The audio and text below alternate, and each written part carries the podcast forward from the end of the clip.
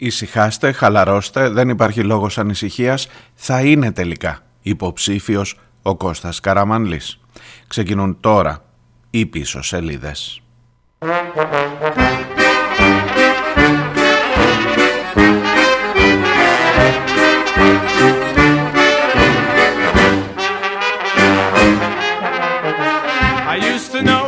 fisherman who loved to hunt the sea for sharks; He'd gut them with a crooked grin and shake their entrails out into the foaming sea.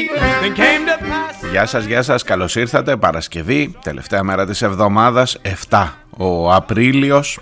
Ε, κανονικά, θυμάστε ότι το 9 Απριλίου το είχαμε κουμπώσει, το είχαμε κλειδώσει πριν τα τέμπη. Κανονικά τώρα θα ήμασταν ε, ε, ε, μια ανάσα από την ε, κάλπη. Αλλά άγνωστε η βουλέ του Αλάχ. Εν πάση περιπτώσει δεν έχει κάλπες, ακόμα τουλάχιστον. Έχει σε λίγο καιρό. Θέλω όμως να σας διαβεβαιώσω, να σας καθησυχάσω, ήρθαν τα μαντάτα γιατί υπήρξε μια ανησυχία από την... Πώς να το πω, δεν θέλω να πω τη λέξη συνέντευξη γιατί δεν ήταν ακριβώς συνέντευξη από την σκηνοθεσία εκείνη, από το θεατρικό μονόπρακτο της ε, ε, παρουσίας του Κυριάκου Μητσοτάκη στον, ε, στην εκπομπή του Σταύρου Θεοδωράκη. Θυμάστε υπήρχε μια μικρή λεπτομεριούλα που μας έκανε όλους να ανησυχήσουμε, δηλαδή προκάλεσε ένα χτυποκάρδι. Ε, είπε ότι θα το συζητούσε μαζί του. Είπε ότι θα το συζητούσε μαζί του. Για τον Καραμανλή λέονται. Ναι, τον Κώστα. Τον ε, Υπουργό Υποδομών, όχι τον Κώστα Καραμαλή, τον, ε, τον, Βου, τον Γου. Και ξέρετε, είχε δημιουργηθεί μία αίσθηση ότι έχει, υπάρχει ένα θέμα. Άμα λες θα το συζητήσω και δεν είναι αυτονόητο ότι θα είναι στα ψηφοδέλτια, πάει να πει ότι κάτι έχουμε να συζητήσουμε. Δεν το καταλαβαίνω καλά. Νομίζω ότι τα ελληνικά μου, τουλάχιστον γι' αυτό, όσο και να με κατηγορήσετε για όλα τα άλλα που λέω, αλλά τουλάχιστον γι' αυτό μπορείτε να μου το αναγνωρίσετε. Ότι καταλαβαίνω θέλω να πω τι σημαίνει όταν λέει θα το συζητήσω μαζί του, εγώ καταλαβαίνω ότι έχεις ένα ζήτημα, ένα, ένα, ένα πρόβλημα. Ε, το βάλες κάτω στο τραπέζι και τώρα που τελικά διαβάζω στις ανακοινώσεις των υποψηφίων βουλευτών της Νέας Δημοκρατίας ότι είναι μέσα το όνομα του Κώστα Καραμανλή του Αχιλέως για τας Σέρας δεν πρέπει να κατανοήσω με βάση τα, τα ελληνικά, τα σωστά ελληνικά που νομίζω ότι ε, αντιλαμβάνομαι. Δεν πρέπει να κατανοήσω αφού είχε πει τότε θα το συζητήσω μαζί του ότι το συζήτησε και ότι διαπιστώσανε και οι δύο τουλάχιστον και οι δυο τους δεν ξέρω αν ήταν άλλη στη συζήτηση ότι δεν υπάρχει κανένα πρόβλημα να είσαι υποψήφιος στις ε, ΣΕΡΕΣ. Είναι ένας λογικός συλλογισμός αυτός που κάνω. Πείτε μου και εσείς ρε παιδί μου να καταλάβω μπορεί να, να, κάτι να χάνω. Αλλά όταν έχω έναν πρωθυπουργό που μου λέει θα το συζητήσω μαζί του για το αν θα είναι υποψήφιος και τελικά μαθαίνω ότι είναι υποψήφιος, καταλαβαίνω ότι το συζήτησε μαζί του. Θα μου πεις τώρα τι ψάχνεις τώρα ψήλους στάχυρα, τι ψάχνεις ακριβώς, γιατί είχες καμία αμφιβολία.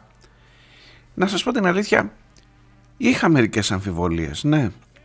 Είχα έτσι καμιά φορά λίγο, μήπως υπήρχε κάπου στο βάθος λίγο τσίπα Νέος είσαι βρεπουλάκι μου, ξέρω εγώ, άσε να περάσει μια τετραετία, να ξεχαστεί. Δεν πειράζει, αλλά θα ήταν ήττα αυτό. Θα ήταν ήττα για την οικογένεια, όχι μόνο για τον ίδιο. Είναι δυνατόν η επόμενη Βουλή να μην έχει έναν καραμαλί. Είναι δυνατόν να, να κινδυνεύσει το έθνος μη σας πω, διότι ο Μέγας Καραμαλής, θυμάστε, ήταν και τον λέγαμε και εθνάρχη. Είναι δυνατόν οι διάδοχοι, οι απόγονοι του εθνάρχη να μην είναι στην Βουλή; Ε, από ό,τι φαίνεται δεν είναι. Θα ήταν ένα.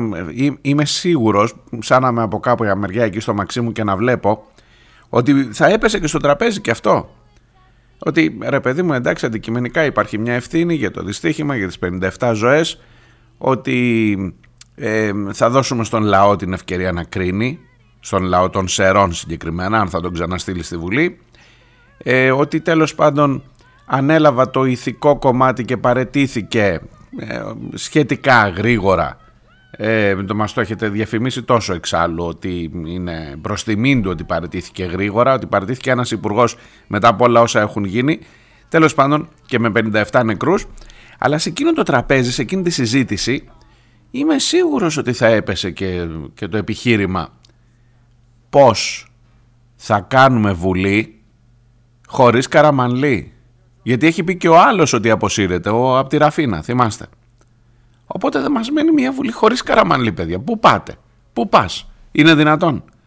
Οπότε δεν θέλω να σας προκαλεί έκπληξη, δεν θέλω, δεν ξέρω αν είχατε μείνει με κάποια αισθήματα ανησυχίας, έτσι, ε, ε, πώς να το πω έτσι, χωρίς ένα μπούσουλα ρε παιδί μου για το πώς βαδίζεις στο μέλλον αυτός εδώ ο λαός, αυτός ο τόπος, ε, αν υπήρχε μια, έτσι, αν είχε κλονιστεί λίγο η εμπιστοσύνη σας στο ότι πατάμε σε γερές βάσεις, σε βαριά ονόματα και ότι μπορεί να παθαίναμε ένα τέτοιο κακό να μην έχουμε καραμανλή στην ε, Βουλή, ε, λυθήκαν όλα αυτά από χθες το βράδυ. Ανακοινώθηκαν τα ψηφοδέλτια της Νέας Δημοκρατίας. Είναι μέσα ο Κώστας Καραμανλής, οπότε μπορείτε να κοιμηθείτε ήσυχα.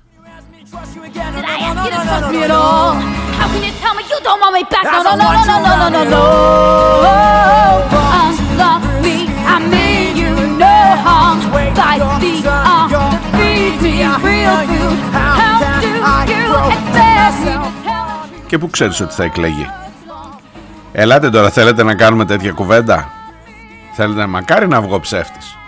Μακάρι να βγω ψεύτης. Αλλά εσείς τι λέτε θα εκλεγεί ή δεν θα εκλεγεί Ο Κώστας Καραμανλής Στις αίρες; Με τη Νέα Δημοκρατία Και όταν θα εκλεγεί Θα μπορεί να, να πει Ότι αναβαπτίστηκα Διότι παρά το δυστύχημα Παρά τις ευθύνες μου Ο λαός Ο λαός Ορίστε, ο λαός με έστειλε, δεν μπήκα μόνος μου δεν άνοιξα την πόρτα να μπω μες στη Βουλή μόνος μου. Ο λαός θα τον έχει στείλει πάλι. Δουλεύει το σύστημα αυτό ωραία; Πού είναι εκείνος ο φίλος που είχε πει ότι καμία λύση, ότι αν ήταν παράνομες, αν, ήταν, αν δίναν λύση εκλογές θα ήταν παράνομες, ότι δεν, τι να σου πω τώρα και, και ξέρεις ότι στα λέω και από την, από την από εκεί μπάντα τώρα των υποψηφίων οπότε δεν μπορώ να ισχυριστώ τέτοια πράγματα. Αλλά το ότι ο κόσμος, αυτός εδώ ο λαός και θα με συγχωρήσετε αλλά ακόμα και ως υποψήφιος βουλευτής και εγώ δεν θα χαϊδέψω τα αυτιά. Το ότι ο λαός κάνει εγκληματικές επιλογές πηγαίνοντας στις κάλπες ε, νομίζω ότι δεν χρειάζεται να επιχειρηματολογήσω περισσότερο. Και ναι θα τον ξαναψηφίσουν τον Κώστα Καραμανλή και θα είναι στη Βουλή ενώ κανονικά θα έπρεπε να είναι στο γραφείο του εισαγγελέα. Αυτό είναι το πρόβλημα. Δεν έχω τίποτα με τον άνθρωπο προσωπικό.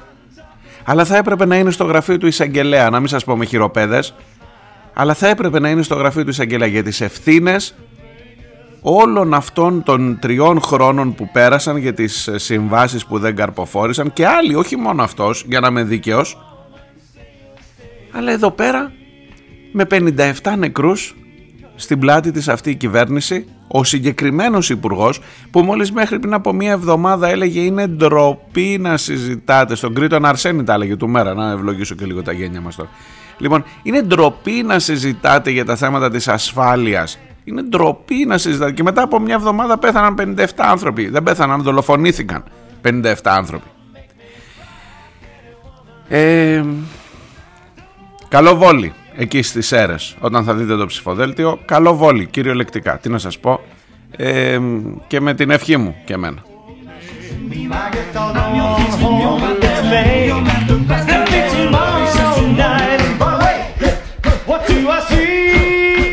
Θα μου πεις τώρα είναι το σοβαρότερο ζήτημα της χώρας ο Κώστας Καραμαλής; Ναι είναι. Ναι είναι ως ένα βαθμό. Ε, με την έννοια το ότι όχι προφανώς ως, ως μονάδα, ως ατομικότητα ο Κώστας Καραμαλής, ως, ως εκπρόσωπος ενός συστήματος που σου δείχνει με κάθε αφορμή τα δόντια του που σου λέει ότι είμαι εδώ ό,τι καταστροφή και να γίνει, ό,τι κακό και να συμβεί σε αυτή τη χώρα εγώ ως σύστημα δεν πρόκειται να αλλάξω ούτε μία κεραία πόσες μέρες περάσανε βρεσείς, τις μετρήσατε τις μέρες; Από τις 28 Φεβρουαρίου μέχρι τις 7 Απριλίου που είναι σήμερα, μέχρι τις 6 χθες, είναι οι 31 μέρες του Μάρτη και άλλες 1, 2, 6, 37 μέρες. Ούτε σαραντίσανε. Ούτε σαραντίσανε οι νεκροί που να πάρει ευχή και συγγνώμη τώρα αν ε, έχω πάντα στο μυαλό μου ότι μπορεί να ακούνε και οι συγγενείς των ανθρώπων κάπου εκεί αλλά νομίζω ότι και αυτοί θα αισθάνονται οργισμένοι ή, ή εκτιμώ ότι θα έπρεπε. Ας μην, ε, ας μην πω εγώ να εξηγήσω την ψυχολογία καθενός. Αλλά ούτε έχουν σαραντήσει οι νεκροί. Δεν περιμένεις τουλάχιστον και μου βάζεις τον υπουργό που είχε την κύρια ευθύνη που έλεγε είναι ντροπή να λέτε για θέματα ασφαλείας μου τον ξαναβάζεις πριν από τα 40 των ανθρώπων ξανά στο ψηφοδέλτιο και μάλιστα λες ότι το συζήτησες και μαζί του ότι ε, το, το φέρατε από εδώ, το φέρατε από εκεί, τα ζυγίσατε, τα μετρήσατε τα πράγματα και είπατε ότι το καλύτερο για τη χώρα είναι να ξαναείνε υποψήφιος αντί να είναι ε, ελεγχόμενος από τον εισαγγελέα, αντί να είναι ανακρινόμενος από τον ανακριτή. Εντάξει, εντάξει, πάσου.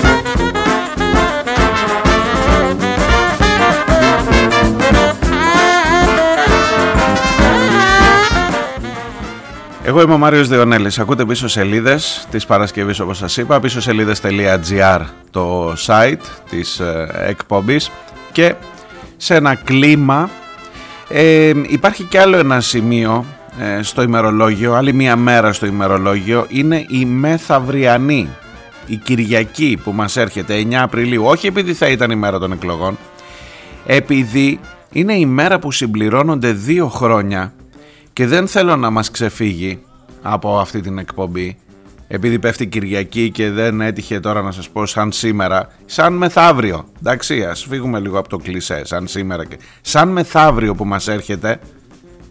Είναι τα δύο χρόνια από την δολοφονία του Γιώργου Καραϊβάζ. Σε μια χώρα όπου δολοφονείται ένας αστυνομικός συντάκτης ο οποίος διεξάγει μια μεγάλη έρευνα εκείνη την περίοδο για τα κυκλώματα της μαφίας ο οποίος της, ε, της αστυνομικής μαφίας συγκεκριμένα, της εμπλοκής μάλλον της μαφίας με την αστυνομία. Ε, και έχουμε περάσει, έχουν περάσει δύο χρόνια και δεν έχεις το παραμικρό στοιχείο στα χέρια σου για την ταυτότητα των δραστών που η σύζυγος, η οικογένεια του Καραϊβάζ ζητά να δει τον Υπουργό τον Θεοδωρικάκο και ο Υπουργός ο Θεοδωρικάκος αρνείται ή αρνείτο τουλάχιστον μέχρι πριν από κάνα μήνα. Ελπίζω, ελπίζω να κάνω λάθος και να τους έχει δει. Τουλάχιστον να έχει κάτσει απέναντί τους, απέναντι στη γυναίκα του και στο γιο του και να τους έχει πει ξέρετε ρε παιδί μου μέχρι εκεί έχει πάει η έρευνα, ναι υπάρχει κάτι το ψάχνουμε ακόμα αλλά δύο χρόνια, δύο χρόνια και να μην έχεις τίποτα στα χέρια σου μόνο μία φωτογραφία από, το, από τις κάμερες που δείχνουν το μηχανάκι με τους δύο πάνω και δεν ξέρεις ποιοι είναι, πού, γιατί, από πού, πώς. Σε μία χώρα που δολοφονήθηκε ένας δημοσιογράφος εν μέση οδό μέρα μεσημέρι στον Άλυμο με εκατομμύρια κάμερες δεξιά-αριστερά, με χιλιάδες εν πάση περιπτώσει και εσύ δεν έχεις καταφέρει να βρεις το παραμικρό στοιχείο για την ταυτότητά τους κάνει εκδηλώσεις η ΕΣΥΑ, η ένωσή μας για τον Καραϊβάζ. Θα κρεμαστεί λέει ένα πανό πάνω στο κτίριο της ΕΣΥΑ στην Ακαδημία, στρομάρα μας που θα γράφει 20 σφαίρες σκότωσαν τη δημοκρατία ή σκοτώνουν τη δημοκρατία, κάτι τέτοιο, με τη φωτογραφία του Καραϊβάζ. Ε, ναι, κάτι άλλο, κάτι άλλο και για μας το λέω. Και για μας το λέω, γιατί καλά η αστυνομία, προσέξτε τώρα, σε αυτή την ιστορία δεν θέλω να μπω σε λεπτομέρειες περισσότερες, γιατί δεν ξέρω, γιατί δεν έχω κάποιο ρεπορτάζ συγκεκριμένο να σας παρουσιάσω. Αλλά υπάρχει μια διάχυτη αίσθηση ότι το γεγονός ότι ο Καραϊβάζ έψαχνε τις σχέσεις της αστυνομίας με τη μαφία και τώρα είναι η αστυνομία που υποτίθεται ότι πρέπει να εξηχνιάσει τη δολοφονία του Καραϊβάζ είναι λίγο κοντραρόλος, πώς να σας το πω και δεν θέλω να πω περισσότερα. Αλλά εκτός από την αστυνομία υποτίθεται ότι θα, θα έπρεπε να ψάχνει και η δημοσιογραφία ποιος σκότωσε τον Καραϊβάζ. Και εκεί σκοτάδι μαύρο. Εγώ λέω ότι είναι περίεργα πράγματα αυτά για αυτή τη χώρα. Αλλά τουλάχιστον μπορείτε να παρηγορηθείτε ότι θα έχουμε στα ψηφοδέλτια τον Καραμαλή. Θα μου πεις άσχετο το ένα θέμα με το άλλο αλλά τα βλέπεις όλα μπροστά σου καμιά φορά ρε παιδί μου και λες μήπως να σηκωθώ να φύγω να την κάνω από εδώ; Δεν ξέρω. Να, να, έχω και κάτι λίγο παρακάτω. Έχω παρακάτω και μία πρόταση για το αν την κάνεις από εδώ που να πας. Ε, δεν είναι τουριστική ταξιδιωτική εκπομπή, αλλά έχω μερικά επιχειρήματα καλά.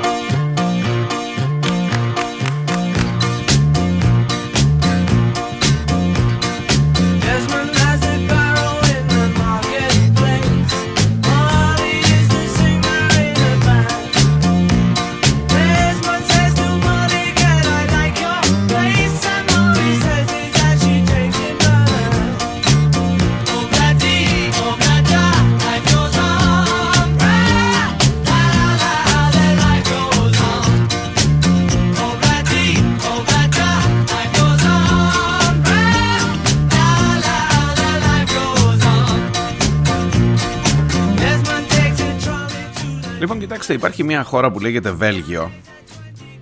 Ε, μια φορά έχω πάει στις Βρυξέλλες. Δεν θα ενθουσιαστείτε καθόλου. Ξενέρωτη. Ξενέρωτη, πραγματικά. Δηλαδή δεν έχει να κάνεις τίποτα. Ε, ή τουλάχιστον δεν βρήκα εγώ να κάνω τίποτα. Ε, ακούω όμως και από συναδέλφους που κινούνται πιο πολύ.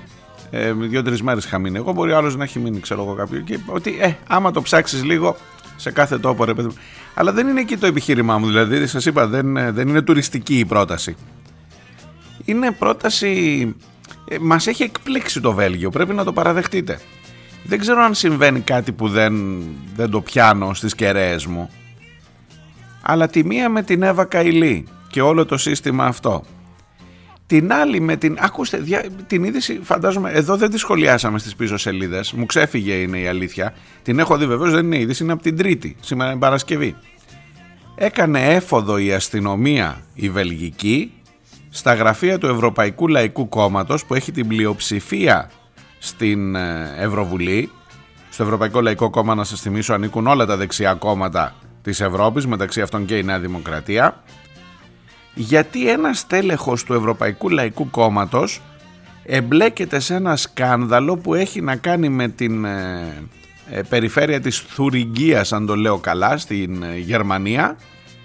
Και υπάρχει πολύ μεγάλο ζήτημα και προσωπικά για τον Μάνφρεντ Βέμπερ, τον πρόεδρο του Ευρωπαϊκού Λαϊκού Κόμματος. Να σας πω κάτι, αφήστε το ρεπορτάζ, αφήστε, δεν, δεν έχει το γιατί, όχι ότι δεν είναι σημαντικό αλλά μου φτάνει μόνο η πρώτη γραμμή. Μου φτάνει, αλήθεια σας λέω. Δεν είναι πολύ δημοσιογραφικό αυτό, ε, πολύ, πώς να σας το πω, δεν είναι με βάση τους κανόνες της δημοσιογραφίας να βγάζεις μόνο με τον τίτλο της εκτιμήσεις σου, αλλά ειλικρινά σε αυτή την περίπτωση, συγχωρήστε μου, επιτρέψτε μου να κάνω μια εξαίρεση. Δεν με νοιάζει γιατί πήγε η αστυνομία στο Ευρωπαϊκό Λαϊκό Κόμμα. Και μόνο η είδηση ότι η αστυνομία έκανε έφοδο στο κυρίαρχο κόμμα στην Ευρωπαϊκή Ένωση και στα γραφεία τους στις Βρυξέλλες μου αρκεί, πώς να σας το πω. Δηλαδή σας μιλώ ως πολίτης, όχι ως δημοσιογράφος. Κάντο λίγο δικό σου εδώ, κάντο λίγο δικό σου εδώ, για ένα σκάνδαλο που έχει συγκλονίσει όλη την Ελλάδα εννοείται και την Ευρώπη για το σκάνδαλο των υποκλοπών για μια κυβέρνηση που παρακολουθεί και για έναν πρωθυπουργό που έχει υπό την ευθύνη του την ΕΕΠ και παρακολουθεί τους πολιτικούς αντιπάλους, τον αρχηγό του στρατού, τους ίδιους τους υπουργούς του. Τι να σας λέω τώρα; Φανταστείτε, βάλτε λίγο στο μυαλό σας, βάλτε λίγο στο μυαλό σας, η αστυνομία λέει εισέβαλε στο Μαξίμου, στο γραφείο του ε, Γρηγόρη Δημητριάδη για παράδειγμα, ε, για να ελέγξει τον υπολογιστή του για το τι ακριβώς ε, σχέσεις και ποια mail είχε στείλει. Λέω, λέω τώρα εγώ είδηση επιστημονικής φαντασίας ή ότι εισέβαλε, θυμάστε τον Μητσοτάκη που έλεγε Μα τι νομίζετε τώρα κύριε Χατζη Νικολάου ότι κάθομαι εγώ στον υπολογιστή μου να ακούω και να βλέπω τις, ε, τις συνομιλίες τώρα των υπουργών, των φίλων της ε, συζύγου μου, τον αυτό που όλοι αυτοί που παρακολουθούνται είναι δυνατόν. Και εγώ σου λέω, ο, καλά, καλά, καλά αν είναι δυνατόν, άστο. Ε, μία έφοδος της αστυνομίας στο Μαξίμου, μόνο σαν τίτλο ρε παιδί μου, και ας μην βρει τίποτα. Και ας μην βρει τίποτα Δες το λίγο, κάντο δικό σου. Γι' αυτό σου λέω, μου αρκεί ο τίτλος. Η, η έφοδος της βελγικής αστυνομίας στα γραφεία του Ευρωπαϊκού Λαϊκού Κόμματος. Ακόμα και είναι για τα μάτια του κόσμου ρε παιδί μου, θέλεις να σου πω.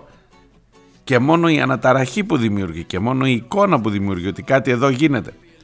Στην Ελλάδα η αστυνομία ψάχνει τη δολοφονία του Καραϊβάς δύο χρόνια και δεν βρίσκει τίποτα.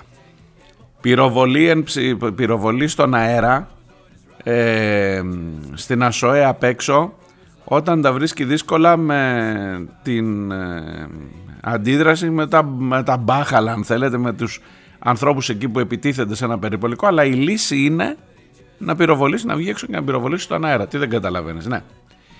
Ε, κάτι ενδεχομένως που να ταιριάζει με την είδηση της, ε, του ελέγχου, της εισβολής, της εφόδου, πείτε ό,τι θέλετε, της εφόδου μάλλον, ε, στα γραφεία του Ευρωπαϊκού Λαϊκού Κόμματος νομίζω ότι δεν θα βρείτε για την ελληνική πραγματικότητα ούτε τώρα ούτε και για τα επόμενα χρονάκια μη σας πω.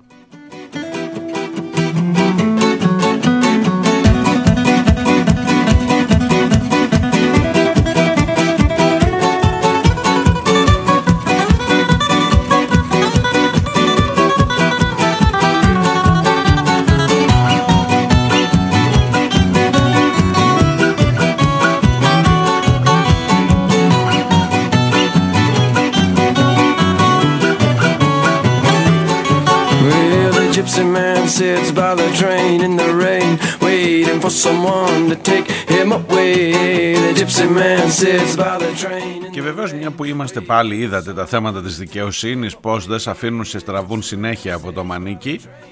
Ε, κάντε και άλλη μια σύγκριση και δεν θα σας κουράσω άλλο μέχρι το διάλειμμα της εκπομπής. Κάντε άλλη μια σύγκριση. Η Ευρωπαϊκή Εισαγγελία καλεί τους ε, δημοσιογράφους που παρακολουθήθηκαν, τους ανθρώπους που είναι τον Ανδρουλάκη, ε, τους ε, ψάχνει, εν πάση περιπτώσει, ψάχνει το θέμα των υποκλοπών, έχει ξεκινήσει την έρευνα για το θέμα των υποκλοπών. Η Ευρωπαϊκή Εισαγγελία μετά από πρόταση του Κούλογλου, να το πω, του Ευρωβουλευτή του ΣΥΡΙΖΑ και δημοσιογράφου, ε, ως μέλους της Επιτροπής ΠΕΓΚΑ ο πρόεδρος της Επιτροπής Πέγκα βγαίνει και διαψεύδει. Λέει: Εμείς δεν ζητήσαμε ως Επιτροπή ποτέ τον έλεγχο. Ακούς, ακούς, η Επιτροπή δεν ζήτησε. Αλλά έλα που η εισαγγελία μπορεί να κινηθεί και από την επιστολή ενός μόνο Ευρωβουλευτή μέλους της Επιτροπής και δεν χρειάζεται επίσημη Επιτροπή, δεν χρειάζεται να είναι εκ μέρους της Επιτροπής ο βουλευτής. Και ξεκίνησε η εισαγγελία η Ευρωπαϊκή, δεν ξέρω που θα βγάλει και τι και πώς, αλλά ξεκίνησε έρευνα. Έλα εδώ Μαλιχούδη, έλα εδώ Κουκάκι, έλα εδώ Ανδρουλάκη να μας πεις τι στο καλό έγινε και όχι σε ένα σώμα ευρωβουλευτών που είναι πολιτικό όργανο, σε ένα σώμα δικαστικό που λέει εδώ σου παίρνω ένορκη κατάθεση για το τι ακριβώς συνέβη. Στην Ελλάδα που είμαστε, γελάσε, πού είμαστε στην Ελλάδα; Ο, ο εισαγγελέας του Αρίου Πάγου, ο Ντογιάκος, ο κύριος Ντογιάκος, προσπαθεί να σταματήσει την έρευνα λέει ότι η ΑΔΕ δεν μπορεί να πάει να ζητήσει από τις εταιρείες την, ε, την λίστα με τους παρακολουθούμενους. Δεν καλεί σε ένορκες καταθέσεις προφανώς τους ε, άμεσα εμπλεκόμενους ούτε καν τα θύματα. Πρέπει να πάνε τα θύματα μόνα τους να υποβάλουν αναφορές. Πού είναι αυτή η έρευνα, πάμε για τις εκλογές. Πού είναι η έρευνα, δηλαδή θέλω να σου πω συγκρίνεις ευρωπαϊκή με ελληνική ή αστυνομία ή δικαιοσύνη. Και λες ρε εσύ τελικά μήπως παρόλο που το Βέλγιο δεν έχει τίποτα και στις Βρυξέλλες είναι ξενέρωτα μήπως να την ξαναδώ τη φάση; Μήπως ρε παιδί μου κάτι έχουμε κάνει λάθος σε αυτήν εδώ τη χώρα; Μήπως σε πάση περιπτώσει ε, υπάρχουν δικαστές στα Βρυξέλλας; Εγώ σας ομολογώ τις Βρυξέλλες δεν τις είχα ούτε για το δικαστικό τους σύστημα όχι μόνο αυτό σε, σε υπόλοιψη αλλά που να πάρει ευχή έστω και για τα μάτια του κόσμου θα το ξαναπώ. Και τι για τα μάτια του κόσμου η Καηλή είναι μέσα τρεις μήνες τώρα. Ε, κάτι φαίνεται να κινείται. Είμαι πάντα καχύποπτος για το γιατί κινείται, για το ποια λόμπι μπορεί να δημιούργησαν ότι την ώρα που πιάσαμε το Qatar Gate από κάτω γίνεται χαμός με όλα τα υπόλοιπα λόμπι κλπ. Ε, ναι, ναι, ναι, ναι, ξέρω, ούτε έχω ενθουσιαστεί ότι ξαφνικά στις Βρυξέλλες ε, υπάρχει, υπάρχει έτσι το απάβγασμα της δικαιοσύνης. Πάντως εδώ στην Αθήνα, στην Ελλάδα δεν υπάρχει. Για να, για να, δηλαδή μπορεί να, να βάλεις σε αμφισβήτηση για το γιατί γίνονται όλα αυτά στις Βρυξέλλες αλλά το ότι εδώ στην Ελλάδα δεν έχεις αυτού του τύπου την δικαιοσύνη, αυτού του τύπου το, το αίσθημα δικαίου να είμαστε ξεκάθαροι. Ε, Διάλειμμα και έρχομαι σε λίγο. you want somebody?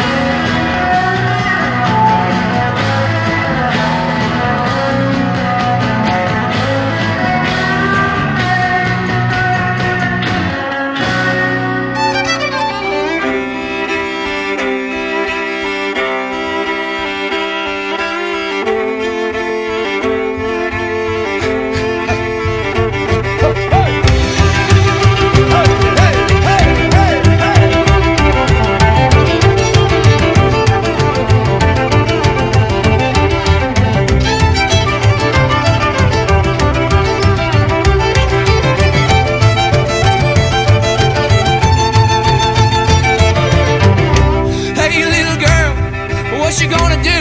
What you gonna do? You don't even try. No, you don't even try.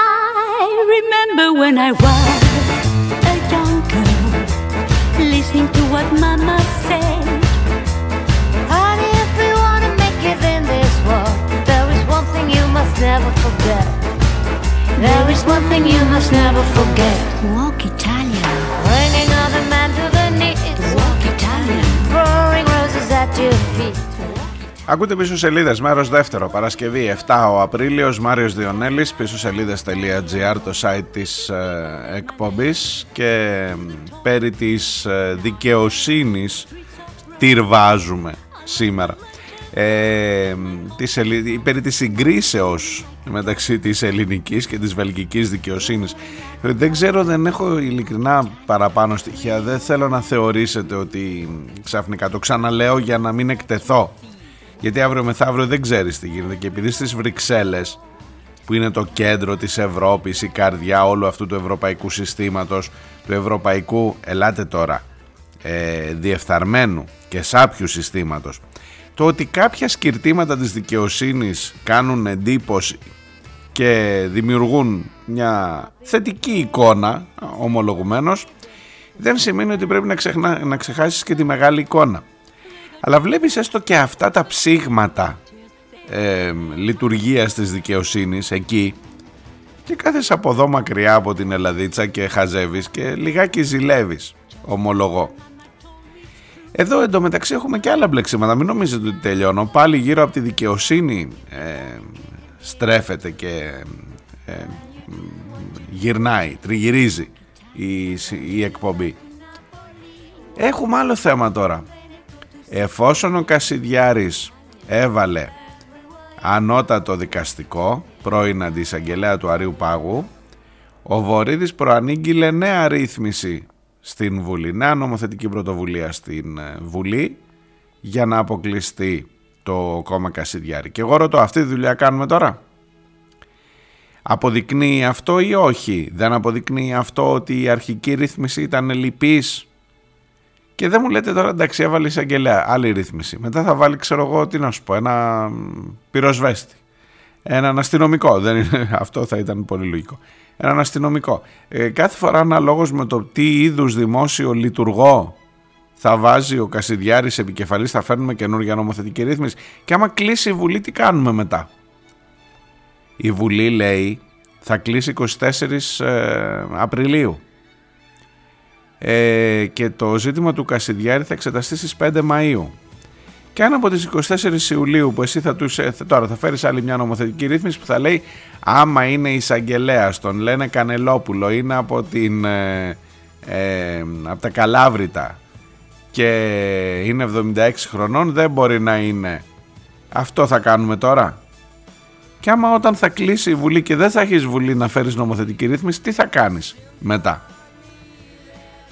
Προφανώς το θέμα και επίσης υπάρχει και μία υποψία.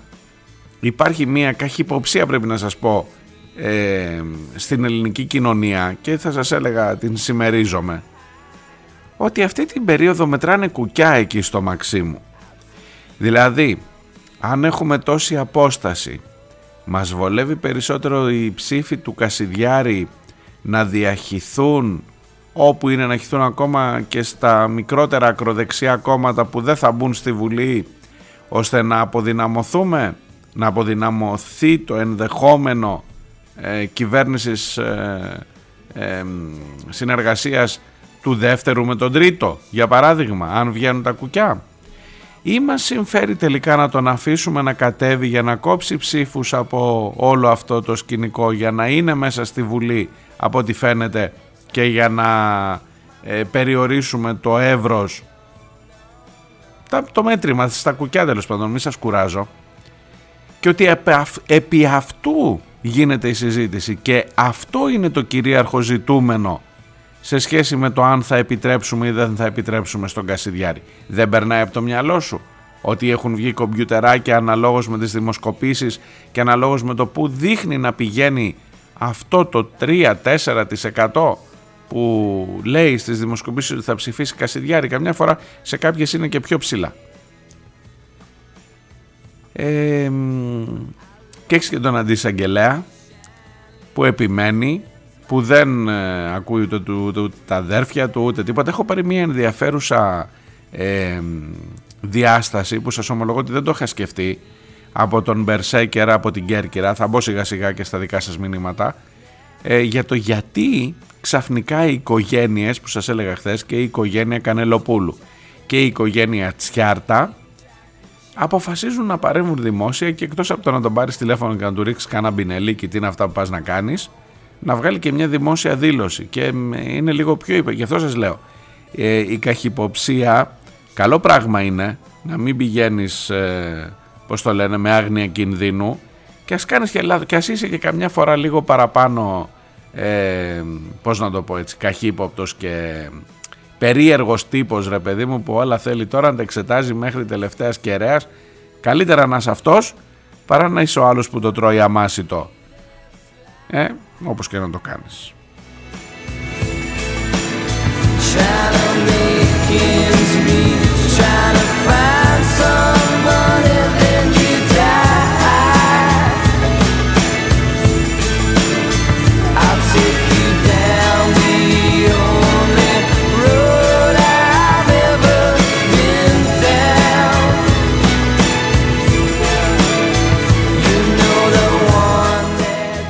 Πάντως έτσι για να έχουμε καλό ερώτημα στην πολύ λογική ερώτηση να κάνω και εγώ λίγο εκλογό μαγειρέματα και εκλογό ανάλυση δημοσκοπικό, δημοσκοπικού τύπου. Ψάχνουν οι δημοσκόποι ρωτάνε αυτούς που λένε Κασιδιάρη και δεν τρέπονται να πούν ότι θα ψηφίσουν Κασιδιάρη ρε παιδί μου άμα δεν κατέβει τι θα ψηφίσεις μετά; Ε, ακούστε έχει ενδιαφέρον έχει ενδιαφέρον. Παρουσίασε ο Α μια δημοσκόπηση τέτοια. Υπάρχουν γενικώς δημοσκοπήσεις. Ε, Καταρχάς, πολλοί λένε ότι δεν θα πάνε καθόλου. Δηλαδή, ή ηλία ή τίποτα. Λογικό για αυτή την συνομοταξία. Λογικό, δεν λέω. Ε, κάποιοι άλλοι λένε θα ψηφίσω μικρά, μικρά ακροδεξιά κόμματα. Ελάχιστοι είναι αυτοί που φαίνεται ότι θα μετακινηθούν στη Νέα Δημοκρατία. Γι' αυτό σας λέω ότι μετράνε τα κουκιά δεν νομίζω ή τουλάχιστον δεν δείχνουν οι δημοσκοπήσεις ότι ε, από το να ψηφίσουν Κασιδιάρη ότι μισιούνται τέλος πάντων και ότι μάλλον δεν θα τις πάρει τις ψήφους αυτές ο Μητσοτάκης. Αλλά το κομπιουτεράκι μπορεί να σου βγάλει ότι σε συμφέρει να πάνε κάπου αλλού να διαχυθούν για να μην έχεις ένα άλλο ισχυρό μπλοκ από την άλλη πλευρά. Και υπάρχουν και κάποιοι που λένε θα ψηφίσουμε μικρά κόμματα γενικά. Δεν λέει μικρά ακροδεξιά κόμματα, γιατί δόξα τω Θεώ υπάρχουν μια χαρά να βρουν. Λέει μικρά κόμματα γενικά. Για κάτσε τώρα ρε κουμπάρι, δηλαδή μισό λεπτό να μας τρελάνεις. Γιατί εμένα αυτό με ανησυχεί τώρα. Τι μικρά κόμματα, δηλαδή τι θα πας να Ήταν να ψηφίσω Κασιδιάρη και να ψηφίσω Κουκουέ. Ήταν, ό, δεν σας κάνω πλάκα καθόλου. Ήταν να ψηφίσω Κασιδιάρη και θα, μιλήσω, θα ψηφίσω μέρα 25. Αστείευεσαι. Άκου τώρα για να συνεννοηθούμε. Και σου μιλάω τώρα με το άλλο καπέλο. Αν ζεις κάπου εκεί στο Ηράκλειο στο νομό Ηρακλείου. Και είσαι εκεί. Και τελικά τα καταφέρουν και δεν σε αφήσουν να ψηφίσεις Κασιδιάρη που το θέλεις δηλαδή διακαώς. Και σκεφτείς οτιδήποτε άλλο και σου περάσει από το μυαλό το ψηφοδέλτιο εκεί με ένα χελιδόνι που θα δεις πάνω ε, τι, τι να πω τώρα μακριά άκου να δεις. Εγώ γενικά αυτό το κάνω πρώτη φορά στη ζωή μου Μακριά και αγαπημένη. Εντάξει. Δηλαδή, εντάξει, ρε παιδί μου, μπορεί να συζητήσεις με όλους τους ανθρώπους. Τι να σου πω, ξέρω εγώ, μπορεί να το συζητήσουμε. Ξέρω να το συζητάμε τέσσερα χρόνια και άμα σε τέσσερα χρόνια τα βρούμε. Α, την άλλη φορά εδώ είμαστε, δεν χανόμαστε. Αλλά έχω, επειδή ακριβώς δεν το έχω ξανακάνει, λέω να, να ξεκινήσω από εκεί. Τώρα είδατε πάλι σε μένα το φέρνω και γι' αυτό πρέπει να σταματήσουν οι πίσω σελίδες, γιατί τα των εκλογών και τα του αυτό θα είναι συνέχεια εδώ μπροστά μας. Λοιπόν, μέχρι τότε, μέχρι να δούμε να καταλάβω τι, πώς, με ποιος και μπορεί να ακούσω ρε παιδί μου κάπως ότι το έχεις στο μυαλό αλλά μέχρι τότε άστο να πάει στο καλό και επειδή δεν το έχω ξανακάνει θα ξεκινήσω από αυτούς που δεν θέλω με τίποτα να ψηφίσουν, να με ψηφίσουν. Και μετά πάμε παραπέρα έτσι να ξεκαθαρίζουμε τα πράγματα λίγο ε, με, με σαφήνεια και με Ξεγά, γι' αυτό σου λέω, άστο. Ε, Τέλος πάντων, δεν έχει να κάνει με μένα το ζήτημα. Είναι ότι πραγματικά κάποιοι από τον Κασιδιάρη λένε, άμα δεν κατέβει ο Ηλίας θα ψηφίσω μικρά κόμματα. Τι μικρά κόμματα, αδερφέ μου, πες μικρά ακροδεξιά κόμματα. Άμα είναι να ψηφίζεις, φανταζομαι ότι και το Κουκουέ δεν θα θέλει να πάρει τέτοιες ψήφους. Ή ελπίζω ότι και το Κουκουέ δεν θα θέλει να πάρει τέτοιες ψήφους. Και δεν είναι, θα μου πεις, άμα τη ρίξεις την ψήφο, μετά πάει, έφυγε, τι θα ζητήσεις τα ρέστα. Όχι, δεν θα ζητήσεις τα ρέστα σε επίπεδο ψηφοφορίας. Να του πεις, έλα εδώ πίσω, να μου πεις γιατί αυτό. Αλλά θα τον βρεις μπροστά σου αυτόν. Κατά την ταπεινή μου γνώμη, ξέρω εγώ. Κοινωνικά λέω, δεν θα τον βρεις μπροστά σου. Θα δεις μετά έναν υποστηρικτή του χώρου σου, δεν λέω του, του, του προσώπου σου, που θα θέλει να ζητήσει συγκεκριμένα, θα σου πει αύριο διώξε τους ξένους, σε ψήφισα. Τι διώξε τους ξένους, ρε κουμπάρε. Εγώ ψήφισα, με ψήφισες για να διώξω τους ξένους. Εγώ έλεγα άλλα. Ναι, αλλά εγώ σε ψήφισα. Κατάλαβες, γίνονται κόμπλες πολλές. Γι' αυτό σου λέω μακριά και αγαπημένη, εμένα με προβληματίζει αυτό που λέει ο ψηφοφόρος του Κασιδιάρη θα ψηφίσω μικρά κόμματα γενικά. Τι να πω, δεν θέλω. Δεν, πώς να σου το πω, ρε αδερφέ, δεν θέλω. I see the crystal raindrops fall, and the beauty of it all is when the sun comes shining through. Και έπεσε εδώ πάνω τώρα και αυτή η διασκευή από τους Φανφάριτσιο Καρλία, το Just the Two of Us. And I wanna spend some time with you. Just the two of us. We can make it if we try. Just the two of us. Just the two of us. Just the two of us. Building castles in the sky. Just the two of us.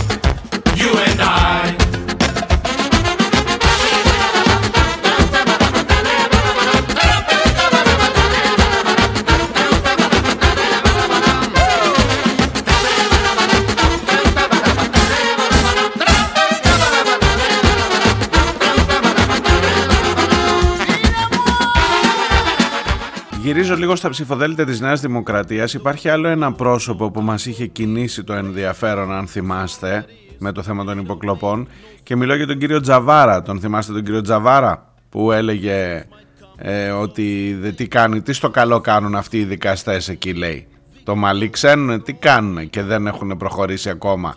Γιατί ακούστηκαν και από τη Νέα Δημοκρατία τέτοιες φωνές. Βέβαια θα μου πεις όταν ήρθε μετά η ώρα της ψηφοφορίας για το ε, νομοθετικό πλαίσιο σε σχέση με, τον, ε, με τις παρακολουθήσεις. Αυτό το νομοθετικό πλαίσιο που έλεγε ότι ακόμα και να σε παρακολουθήσουμε θα έχεις δικαίωμα σε τρία χρόνια, σε πέντε χρόνια μου φαίνεται, σε τρία να ρωτήσεις, να ρωτήσεις, όχι να σου πούμε, να ρωτήσεις αν σε παρακολουθούμε. Όταν ήρθε η ώρα της ψήφου τα ψήφισε μια χαρά και ο Τζαβάρας και ο Καραμανλής ο Βου που έλεγε όλα στο φως από τα νόγια και η Όλγα που άσε τώρα που σου λέω αλλά τέλος πάντων η είδηση είναι ότι αυτός ο Τζαβάρας δεν θα είναι υποψήφιος στις ε, εκλογές αυτές. Δεν ξέρω αν έχει υπάρξει κάτι σε σχέση με όλο αυτό και αν παίζει ρόλο αλλά ενώ είναι από τους λίγους λέει βουλευτές της Νέας Δημοκρατίας, νυν βουλευτές που αποφάσισαν ότι αποφασίστηκε ότι δεν. Αν θυμάστε τον Τζαβάρα τον είχαν ξαναδιώξει από τη Νέα Δημοκρατία, από την ε, Επιτροπή Θεσμών και Διαφάνειας που είπε αυτός ότι αρρώστησε αλλά μετά δεν είχε αρρωστήσει και τόσο το θυμάστε το σκηνικό αυτό. Εδώ κοντινό είναι δεν σας λέω αν θυμάστε από το, από το σχολείο την ιστορία τους ε, ποιοι ήταν οι εγκυκλοπαιδιστές. Ε, λέω εδώ για τα τωρινά ότι ο Τζαβάρας έχει ένα παρελθόν σε αυτή την ιστορία με τις υποκλοπές περίεργο Τώρα λοιπόν η είδηση ότι δεν θα είναι τελικά στο, στο ψηφοδέλτιο τι να σας πω, δεν χρειάζεται να σχολιάσω τίποτα. Ε, κρατήστε την λίγο και αυτή στην ακρούλα. Δεν ξέρεις, μπορεί να χρειαστεί στο μέλλον.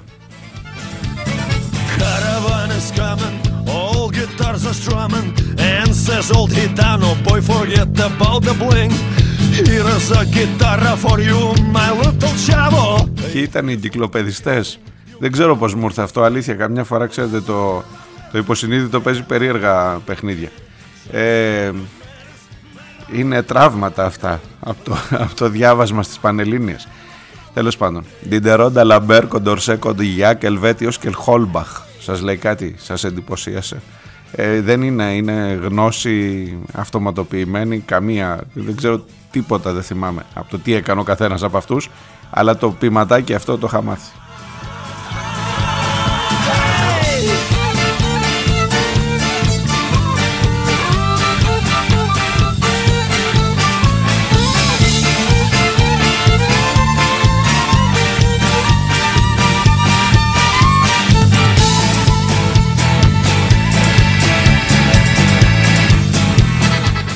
Μηνύματα δικά σας.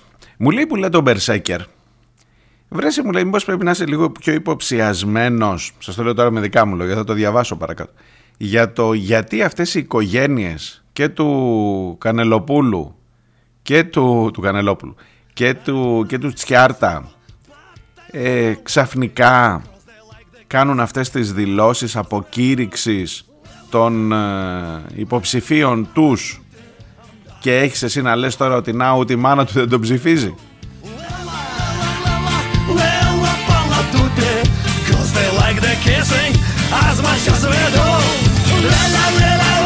Μου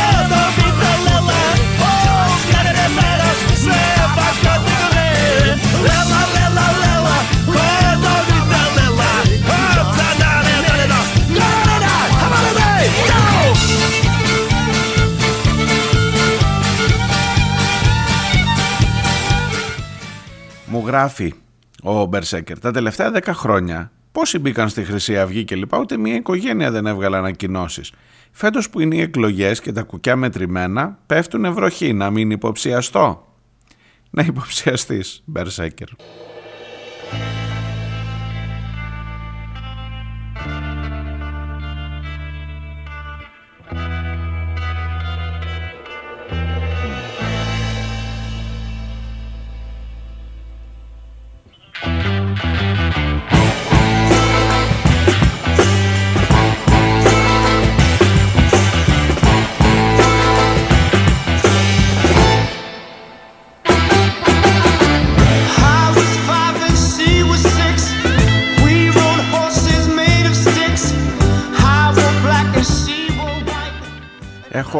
Παραμελήσει ένα μήνυμα του Αντώνη από την ε, αρχαία Ολυμπία που έχει να κάνει με τα του Πολάκη.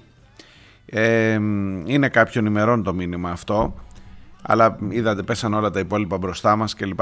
Του Παύλου Πολάκη, μου γράφει ο Αντώνης, μπορεί να του προσάψει κανείς πολλά, ιδίως οι αριστεροί και όσοι τον έχουν ψηφίσει, γιατί συντασσόμενος και συμπορευόμενος με ένα κόμμα που έχει πάψει προπολού να είναι αριστερό, νιώθουν προδομένοι. Σε καμία όμως περίπτωση δεν μπορεί να χαρακτηριστεί Γεωργιάδης. Το καλούπι Γεωργιάδης ευτυχώς έχει θρηματιστεί και πιστεύω ότι τέτοιο φαινόμενο στο μέλλον δεν πρόκειται να ξαναυπάρξει. Κατά τη γνώμη μου λοιπόν ο χαρακτηρισμός «ο Πολάκης της Νέας Δημοκρατίας» είναι τουλάχιστον ατυχής. Το λέει ο Αντώνης σε σχέση με ένα μήνυμα ε, του Γιώργου αν δεν κάνω λάθος που μου είχε πει σταμάτα να ασχολείσαι με τον Πολάκη της Νέας ε, Δημοκρατίας, με τον Άδωνη δηλαδή ε, όταν ο Άδωνης είπε ότι διαβάζοντας το λεξικό Λίντελ Σκοτ ε, ε, βλέπω ότι ο αριστερός σημαίνει ανεπρόκοπος. Λοιπόν, και ο Αντώνης διαφωνεί με τον χαρακτηρισμό αυτόν, με τον χαρακτηρισμό Πολάκης της Νέας Δημοκρατίας. Ατυχής όμως, αλλά και σκόπιμος, είναι και ο καινοφανής όρος «πολακισμός», τον οποίο δημιούργησαν οι όψιμοι υποστηρικτές του καθοσπρεπισμού, αδιαφορώντας για την ουσία είναι εύκολο να τους ακολουθήσει κάποιος και να δημιουργήσει και άλλους ισμούς όπως μητσοτακισμός, ή καραμανλισμός, ή σαμαρισμός, ή πικραμενισμός, ή γεωργιαδισμός ή ακόμα και χατζηδακισμός και γεραπετριτισμός, σκερτσισμός και πετσαϊσμός καθώς και βορειδισμός και πλευρισμός και γιατί όχι μενδονισμός και μην ξεχάσω το λιγναδισμός. Για να δούμε τώρα από αυτόν τον εσμό των ισμών ποιος έχει κάνει το μεγαλύτερο κακό στην κοινωνία, ο πολλακισμός ή ο παραπάνω εσμός των ισμών.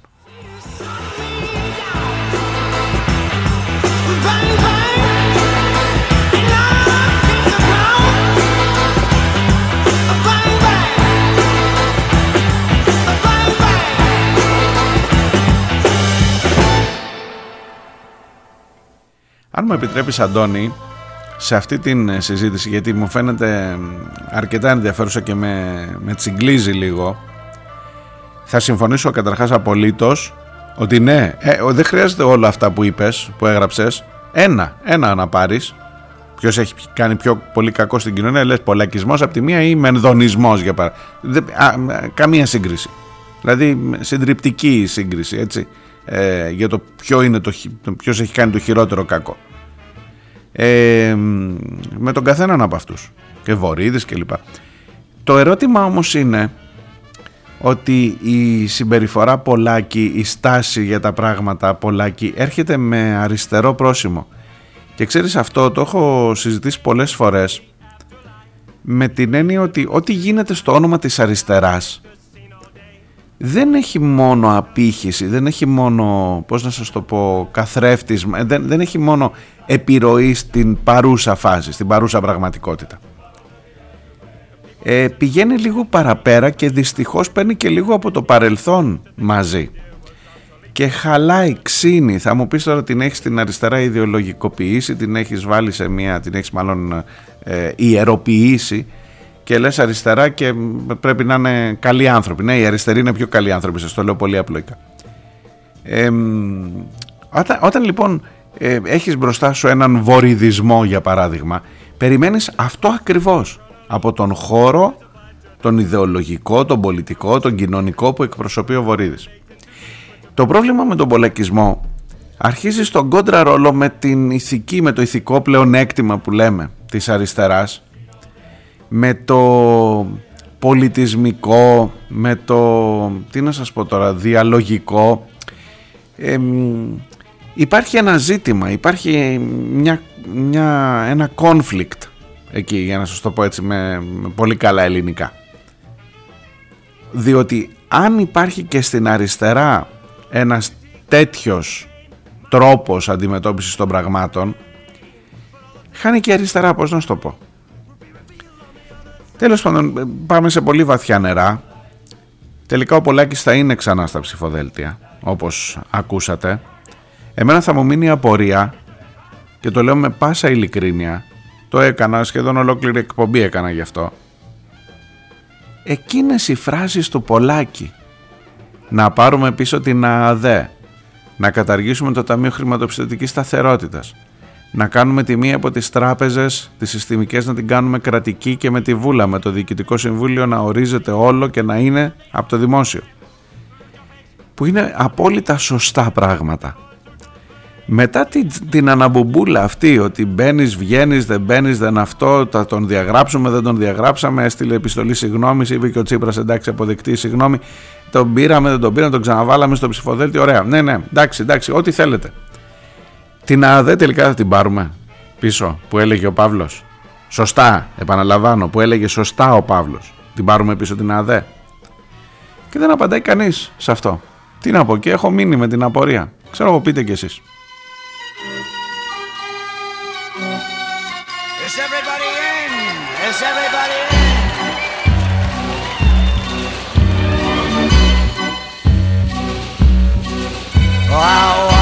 Once upon a time there was a happy ever after to this story. Και για τον εκπρόσωπο της δικαιοσύνης διαβάζω γρήγορα το μισό από το μήνυμα του Χρήστου. Οι ναζιστοφασίστες ειδικά την περίοδο 10-13 δρούσαν εντελώς ανενόχλητοι και καλά αντισυστημικοί με υποστήριξη από ολιγάρχες με την προκλητική ανοχή αστυνομίας και δικαιοσύνης, με επιβαρυντικούς φακέλους να βρίσκονται κλειδωμένοι στα σιτάρια υπουργικών γραφείων, με τα μεγαλύτερα ΜΜΕ πλυντήρια να τους ξεπλένουν και να τους δίνουν συμβουλές για να μην προκαλούν ή να γίνουν πιο σοβαροί. Οπότε καμία έκπληξη για τον πρώην εκπρόσωπο της δικαιοσύνης. Όταν δεν ήταν πρώην τους ανεχόταν, έκανε πως δεν τους έβλεπε, τους βοηθούσε με τον τρόπο του. Τώρα που είναι πρώην και δεν έχει κάποιον περιορισμό, τους πιάνει αγκαζέ από τον μπράτσο με τον αγγυλωτό. Και αν δεν ήταν αυτός, θα ήταν κάποιος άλλος από το σύστημα που τους συντηρεί. Ενδιαφέρον θα έχει πόσοι θα τον ψηφίσουν στα καλάβρητα. Πιστεύω πως τηρουμένων των αναλογιών δεν θα είναι λίγοι. Για να δούμε. Χρήστο.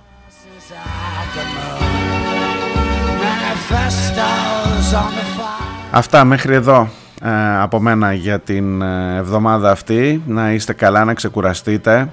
Η επόμενη εβδομάδα είναι η μεγάλη εβδομάδα. Προς το τέλος θα έχουμε ε, την διακοπή μας Παρασκευή και Δευτέρα του Πάσχα. Βάζω από τώρα το πρόγραμμα έτσι να ξέρετε πώς θα είμαστε εδώ. Και θα τα πούμε. Να προσέχετε σε κάθε περίπτωση. Γεια χαρά.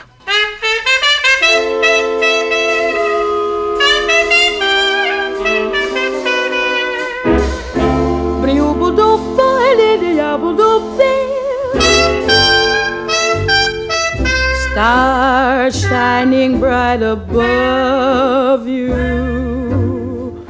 Night breezes seem to whisper, I love you. Birds singing in the sycamore tree.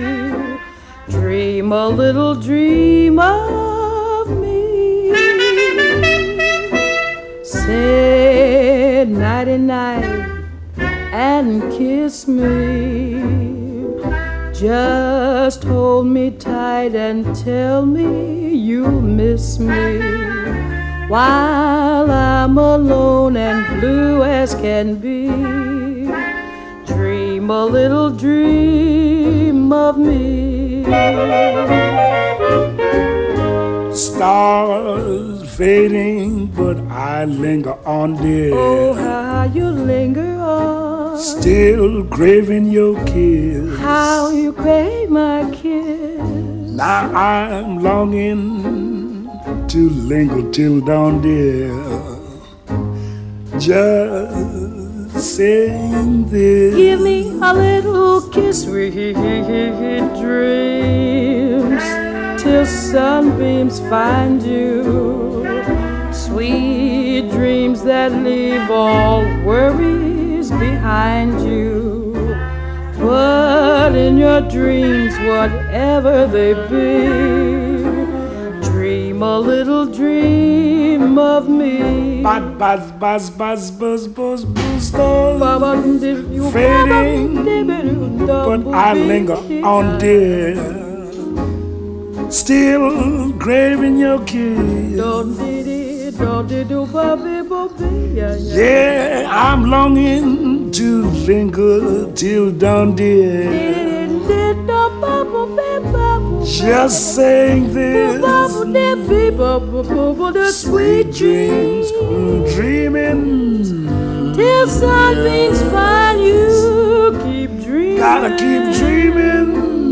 Leave the worries behind you.